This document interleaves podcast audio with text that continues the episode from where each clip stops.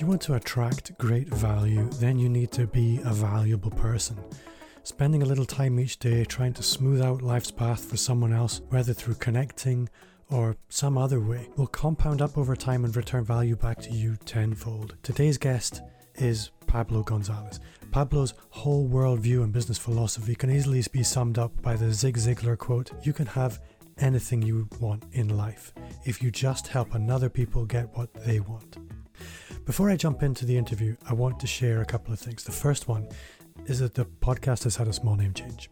It was the Digital Marketing Entrepreneur Show, which never really quite sat right with me because the podcast has never really been about that. It's now the Personal Brand Entrepreneur Show, and I think that's really what's at the heart of this show ordinary people playing bigger. Now, it's not a big deal for anybody, but it's a big deal for me. I'm really pleased with the name change. It really makes everything much clearer for me about what this podcast's about. So, I hope you will agree that ordinary people playing bigger is a great thing. Secondly, I want to start bringing in some audience participation. I want to bring you into the show. I want your questions and your comments. So, if you head over to any of the podcast pages on my website, or you can just hit the questions link in the show notes, you can go to my website and record a question for me right there on the page. So simple. And if you do, I will maybe play your question on the show, and the guests and I will start discussing some of them. I love this idea, and I would be thrilled if you recorded something for me, but keep it clean. Well, you don't have to keep it clean, but it makes it easy for me. It's one less click. I don't have to click the explicit box. So, hi there, and welcome back to Amplify, the personal brand entrepreneur show. I'm Bob Gentle, and every week I'm joined by amazing people who share what makes their business work. If you're new to the show, take a second right now to subscribe. That way, you won't miss new episodes and you can grab some older ones when you're done with this one. Don't forget as well, you can join my Facebook community. Just visit amplifyme.fm forward slash insiders and you'll be taken right there. Now, we all know how hard it is to juggle all the things in your business accounts, meetings, and never ending inbox. That's why, again, I've teamed up with Agorapulse to give you five hours back every week when it comes to managing your social media marketing. There's no complicated Excel docs, long emails, or millions of open tabs. Simply manage all your social media channels in one place. Go to social.agorapulse.com forward slash amplify and you will get two months free. Now, all you have to do is figure out how to spend those spare five hours. And I tell you, I'm using it now and I honestly cry a little bit when I think of all the time I have been wasting. It's such a time saver. So, welcome along and let's meet Pablo. So, this week I'm really excited to welcome Pablo Gonzalez to the show. Pablo's like the alter ego of Bob, which you'll discover quite soon. So, Pablo, for people who don't know you, why don't you tell us a little bit about who you are, where you are? I'm already jealous, and what you do. Thanks, Bob. I love this. Uh, I love that we identified that we are each other's alter ego, yet we completely are down the same vein, just opposite sides of the coin. And I, I think it's wonderful, man. Bob, I'm in, I'm in Florida, right? I know that. I know that it's your favorite place. I'm in Jacksonville, Florida. It's the, the the northeast part, like right before you get to Georgia. I grew up in Miami. I'm a typical Miamian. And what is it? What do I do, Bob? I'm I'm obsessed with human relationships and right now, I believe that we have the ability to have more relationships than we've ever had before. And by that, I mean you've probably wished somebody a happy birthday that you haven't seen in 20 years in the last couple of weeks. And that has never been an option. And it's because of these digital mediums that we have to create relationships. And I think the world has really gotten used to that idea from a personal standpoint but business hasn't caught up. I think our culture on a personal level is digital, and our business culture is still lagging behind in its old school. And I fundamentally believe that most businesses are relationship businesses. So if you're not thinking about this as a way to growth, how you scale your relationships based on these new digital mediums, then you're simply being inefficient or ineffective in the vision that you are painting for your business's future. So if you were to ask me what I do, I'm I'm I'm in marketing, right? Like I I design and execute content creation plans that allow businesses to scale their relationships and lead to business growth. But I, I really am obsessed with this idea of scaling relationships and and and moving towards this future where we are rapidly automating, right? Like we are rapidly becoming this like society where I can tell you how much I love your glasses, and in 45 minutes, there's going to be a Facebook ad that is selling me glasses that look like what you're wearing. That's only going to get that's only going to get bigger, right? Like that's only going to get better or worse, however you however you want to see that. And the only way that you are going to solve for churn, that you're going to keep clients engaged with you, keep your employees inside of your company, that, that you're going to keep people in your circle when they're going to have unlimited options for whatever they want and they're going to be offered to them immediately the moment that they care about it, is by leaning into relationships and creating a community around you because you can switch products, you can switch service providers, but you know, you don't switch friends as easily. I think what's really interesting listening to you, and there's a couple of places I could go with that, is different businesses discover opportunity in different ways. And a lot of the people I speak to, in fact, I'll rewind a little bit. Opportunity can come to us through one of four main paths. It comes as the, as the result of our advertising activities, no matter how you do it. People see your ads, they go, that looks kind of cool. He looks kind of cool. She looks kind of cool. I'm going to I'm going to connect there. Or they can come because they've discovered some of your content somewhere. Or they can come because you jumped out in front of them and said, This is who I am, this is what I do. Outbound sales activity. Or they can come through referrals from your network. And what's often surprised me, because this is the digital marketing entrepreneur show, and I speak to a lot of people who run their businesses predominantly online, so consultants, coaches, people like that. People that you would think the majority of their business comes through ads or content creation, when actually a lot of their real opportunity comes through relationships. And I guess where I'm going with this is what I've found across the board is most businesses they have a mix of those four, but a lot of the, those they have systems for. They have systems for their ads. They have systems for content creation. They have systems for outbound sales activity, but they don't have systems for relationships. And what you said about most businesses are still looking at this in a very old school way is a lot of the time because the systems available still look at it in an old school way. And what I mean by that is CRM systems. Most CRM systems look at people as data points and opportunities rather than relationships. And I remember looking back, and this is a very long winded bit of content from me. I don't talk that much on the podcast, but most of my business used to come through referrals. It still does, kind of. And you take the average person, we know people like you and I business acquaintances, we probably have a, a couple of thousand. The average person in the average business, probably 800. How do you keep track of 800 relation, relationships in a meaningful way if you don't have a system? So I'm, I'm keen on your reflection on that from a systems perspective. How do you maintain and nurture relationships across that diverse a contact base? Yeah, Bob, I, I think you're I think you're dead on, man. So everything that I've learned, you know, I said marketing and marketer last, right? Because I've I've just recently started just accepting the fact that I'm in marketing these days. Everything that I've learned and everything that I'm executing on comes from lessons learned in creating volunteer groups for nonprofit organizations. And the lessons that I learned in doing that is the fact that the most influential people in society the most connected people in society are the people that serve on these nonprofit boards. And they got there by being of service to other people, right? By, by being that person that takes a meeting, understands what you're about, what your superpowers, they ask great questions, they listen, and then they go and say, Who can I introduce you to that can enable you in your mission, in your journey? How can I add value to your life? And that, Bob, you know, we, we, talked about it right before the podcast, right? Like, I am an extreme extrovert, but you notice that I'm an extrovert that listens. That was a completely learned behavior for me, right? I learned that in my early 30s um, when I started getting into these groups of people and started realizing that the way that you build relationships isn't my up until I turned 30, my Ace Ventura shtick and being the funny guy in the room, it, it's it's how I can be the most valuable person in the room, right? So so then I started looking around and thinking, what are the systems that these people create? First of all, very very easy to notice that the tangible benefit is the idea that when people are coming to you based on these warm referrals, based on these like really qualified recommendations, they are much easier to do business with, right? Like at the end of the day, if we're looking at this from a business perspective, the reason why so much business comes from referrals is because that's the easiest close. If somebody that you really trust is telling me that I need to go do business with Bob, then when I take a call with Bob, you know, I'm not I'm not in there with all these guards up and and and, and thinking about, man, do I really trust this guy? Do I like this guy? Is it for me? Yeah. Right? It's more like I get there and it's is it for me? right?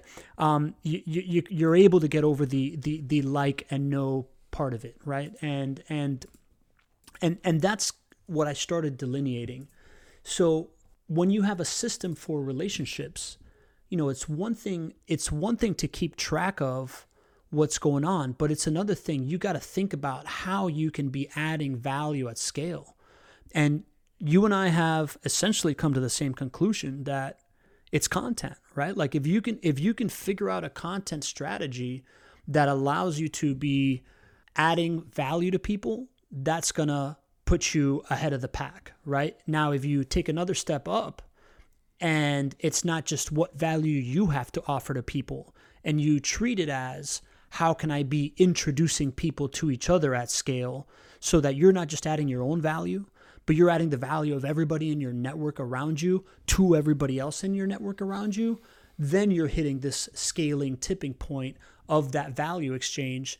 And what I realized at one point is that it all has to do with a stage and how you use a stage, right? Like the way that you take it from one to one to one to many comes from the leverage of using a stage because you need somewhere to go one to many. And on top of that, the stage has this psychological effect on your brain where if you're seeing somebody on stage and you're in the audience, you're automatically attributing extra value to it, right? And when I say a stage, I mean the physical stage in front of you at a conference, just like I mean a television, just like I mean, hey, if I've seen you show up enough times in my Instagram feed and it's your face talking to me, that screen also serves as a stage. The same way that if I read your book for eight hours, that's a stage. I'm consuming you as a stage, right? So it's just like understanding of the the value and the practical use of applying the psychology of the stage across as much as you can. And then it's really just about how do you figure out a way to understand the value of the people around you so that you can then communicate it at scale on these stages. I love that answer and it really leads me very neatly to my next question which for a lot of people, I think, is quite difficult. That you do a thing, you do a thing for money that a lot of other people kind of do as well. And one of the barriers when you come to write a book or people invite you to speak or you think, okay, I'm going to go in deep on Instagram or YouTube or any of these platforms or stages, who are you showing up as? One of the things that I've sort of heard you speak about before, and we spoke a little bit about before we were recording, was this concept of category design. Who are you showing up as?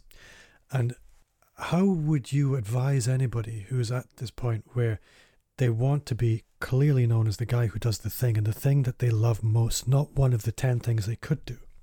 How would you advise them to work through that? I know for a lot of people it's maybe easy. For a lot of people, it's really not. I think if you're going to write a book, for example, it's a big investment of time if you're going to be promoting this book, you're going to be known for this thing. So how do you decide what that's going to be? I don't think it's easy for a lot of people, right? Like I think this is a very human question. And you know, we we talked about this a little bit before the show. You're going to find that out through iteration, man. Like you're you're going to find that out through feedback. You're going to find it out by showing up, communicating it, understanding how it lands. Now, to me the tactic of how you deliver it is just as important, right? Like like at some point, you know, you're going to have to spend some time trying to figure out what am I really really good at that I love to do. Then you're going to once you figure that out, you need to figure out how can I use this for service, right? Like how can I how can I use this superpower for the benefit of other people? When it comes to my story, I've always been good at making friends. I've always been good at walking into a room and gathering people around me and being able to command attention. it wasn't until I was in those rooms in the, you know, in the nonprofit boards that I got involved with that I started realizing this isn't about me showing up into a room and showcasing my value. It's how can I start using this to serve other people? How can I how can I use this thing to make other people feel likable and that they can command attention, right? So so that is the mindset shift that you have to go into is going into service. And then from the category design standpoint, I would recommend somebody to focus on what is the problem that they're solving and not market themselves as a solution, but market themselves as the person that most cares about this problem. And the better you get, so once you're going into that iteration mode of like, all right, this is what I love doing, this is how I want to go serve people with it. Start don't start talking about like, hey man, I want to be a speaker about this. Be, hey man, I want to figure out how people can get over this problem. I want to figure out how, you know, businesses can learn that being relationship driven is the long term solution, right? Like, I want to figure out how to scale relationships, not like I'm the relationship scaling guy. Because the better you get at asking those questions and the better you get at defining that problem that you're trying to solve, the more people are going to assume that you have the best answer. And the reason it works really, really well for a guy like me is because I've never been, I've, I've always called myself a world class opener and a mediocre closer right? Like I'm, I'm, I'm, I'm great at opening the conversation. I'm not like, I care so much about the relationship that I'm never trying to talk you into something that you don't want to auto select for yourself. And if what you're phrasing it is, is this like co enlisting mission, like it's, hey, Bob, do you care about people being able to make more relationships at scale? Yes. All right, let's solve this thing together, right? Like this is, you know, what is what is the what is the problem here? Like how can we define this problem the best way possible? And to me that's that's at the heart of category design, right? Like they say that you know, brand is about yourself, right? Like when you're branding yourself, you're just like thinking about like how do I show up? When you are when you're going the category design route, it's like how do you identify the problem? It's really more about the customer when you're going the category design route. It's like how how how is this a problem for you? Let's ask the right question and then you can enroll people in a mission of trying to figure out how to find that answer and you can be the guide. I love that. I think identifying the problem seems really simple, but it can often take you in the wrong direction. And I think the compass needle really for me was be the person that most cares about this problem. I love that because that's really what's going to attract people is yeah there's lots of people who will take my money. This guy really really really wants to help. And that will shine like a beacon. I love that. I think something that you mentioned a couple of times now is building relationships at scale and really when when we're talking about the internet we're talking about content. And I'm curious to know what's your content journey look like? What does that look like for you? Are you asking me kind of how I got into content, or are you asking me what my like formula for building relationships at scale is? I'm happy to give both.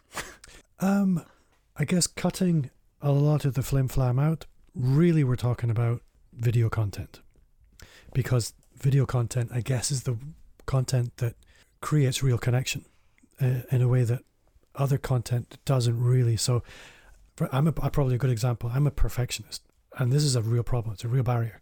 So if something doesn't look perfect to me, I instinctively don't want to put it out. And that held me back for a long, long, long time. Now I just have to accept done is better than perfect. But not everybody experiences the world like that. And I'm curious to know when you're putting out content, what are your barriers as, as an extrovert? What what do you get anxious about from a content perspective? These days, anything?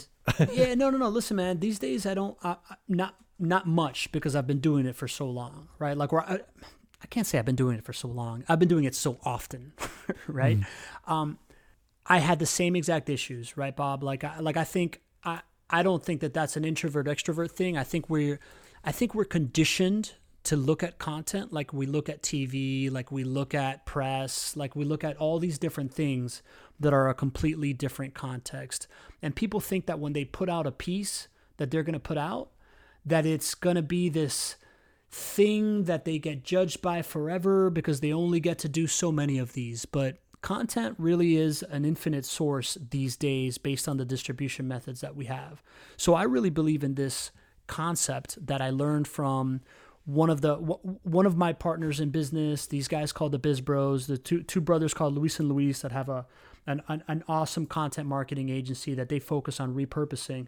They came up with this concept called the minimum viable content, right? Like what is what is the minimum viable thing that you can put out that allows you to put out your content without overthinking it and look at it as a feedback mechanism right so they right now they're doing this thing that i'm a part of that is they call it the 45 live man so you go if you tell yourself i'm going to go live on facebook for the next 45 days in a row and i'm going to talk about the stuff that i just care about and again approach it from a category standpoint approach it from caring about a problem that you want to speak about um, and it works better, right? But like if you if you just tell yourself, I'm gonna go live on Facebook a certain amount of days in a row. I've done it for 30. I've done it for 45 at a time. That will provide you that iterative state where number one, when you go live, you completely take away that friction of perfectionism, right? Like as long as you're going live, you know that somebody already saw it. You're letting that thing breathe. When you are in that perfectionist kind of headspace, you are really your own judge and jury and you're not you're only going to grow so much right like like if, if you're not letting your stuff get feedback on it then really you're you are falling victim to your own skill set to your own opinions and you're really really limiting yourself. Once you're going live now you're giving people the opportunity to tell you i like it i don't like it i love it what about this? Right? So like i i, I look at I look at content as a as a giant feedback mechanism, the same way that I look at networking a room, right? Like if I can if I can walk into a room of 100 people and talk to 25 people and those 25 people I can say, "Oh man, I'm thinking about doing this." They're like, "Oh, well, that sounds cool. What about this?" right? Like it is that that's that same kind of like level of friction is just see yourself as speaking out, inviting feedback, and then and then use that as a feedback mechanism, right? So like if if you're going live, you know that it's already out there. You know somebody already probably saw it. So what's the harm in pressing publish, right? And at the end of the day, if you do it for 30 days in a row, 45 days in a row, 60 days in a row, whatever challenge you want to put yourself at, um, a couple of things are going to happen. Number one, you're going to rapidly iterate and find your voice, right? Like like practicing speaking for three to six to ten minutes at a time. You're going to notice that it's not that big of a deal. Two, you're going to create this like huge library of things that you can now go back and pick the best ones and really perfect them and then and then, you know, like decide what you're going to do with them.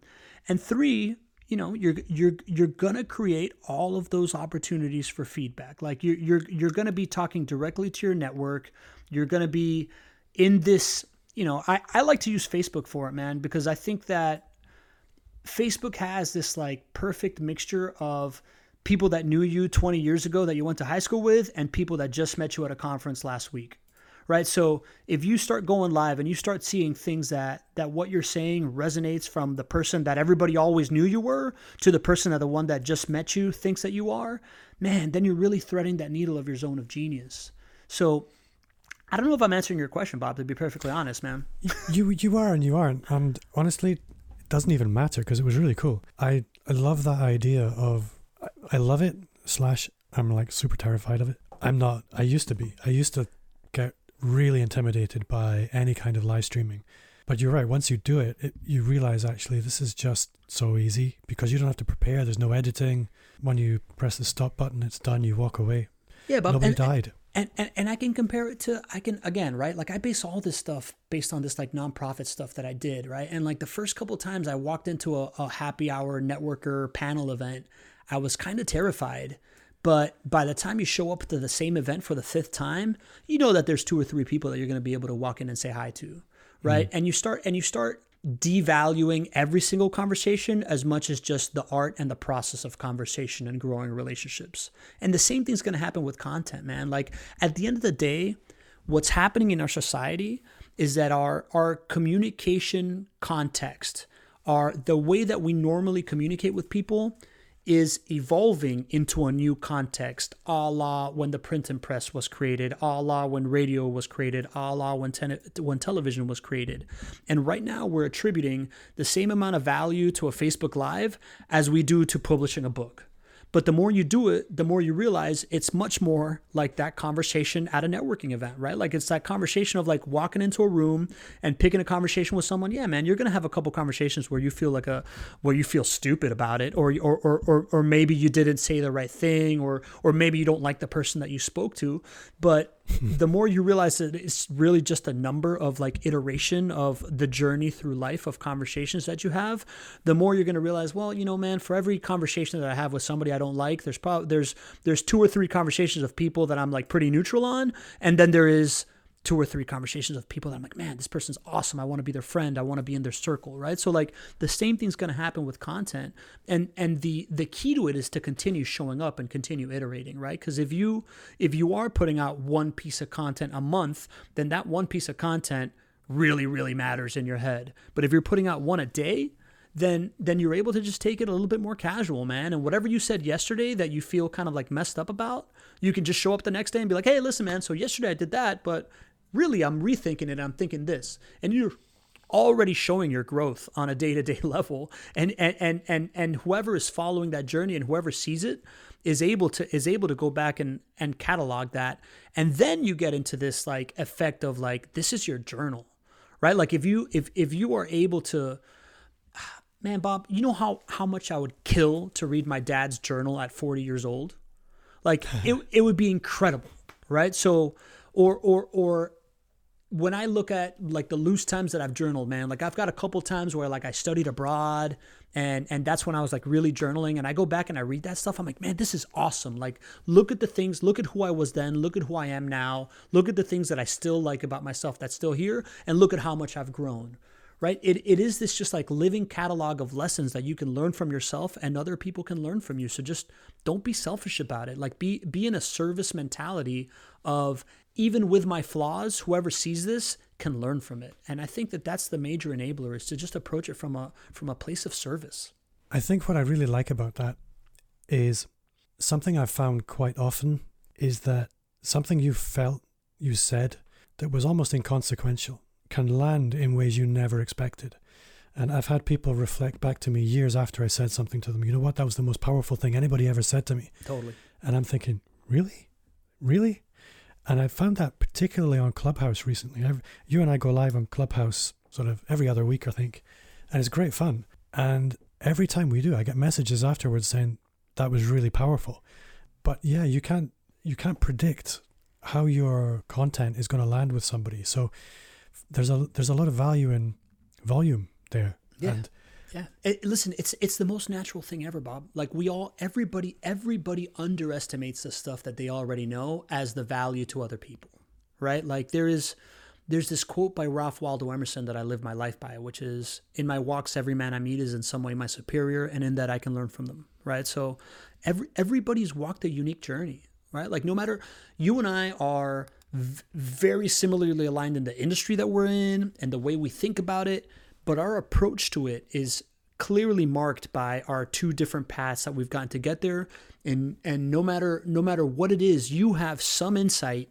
And I mean you have a ton of insight right? Like I'm I'm I'm immediately fascinated when I met you and like trying to deconstruct that. But like everybody every everybody has everybody has some unique perspective experience um you know something that they've worked harder on that they've that they've thought about longer on that they've you know haven't thought about at all. So they ask the dumb question that you just like assume that you shouldn't ask.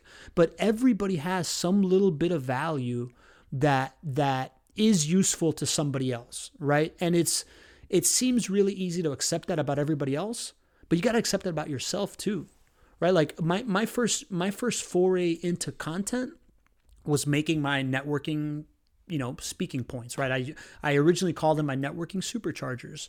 And within them are some really like high level stuff about how i purposefully will go to the same restaurant for like 6 weeks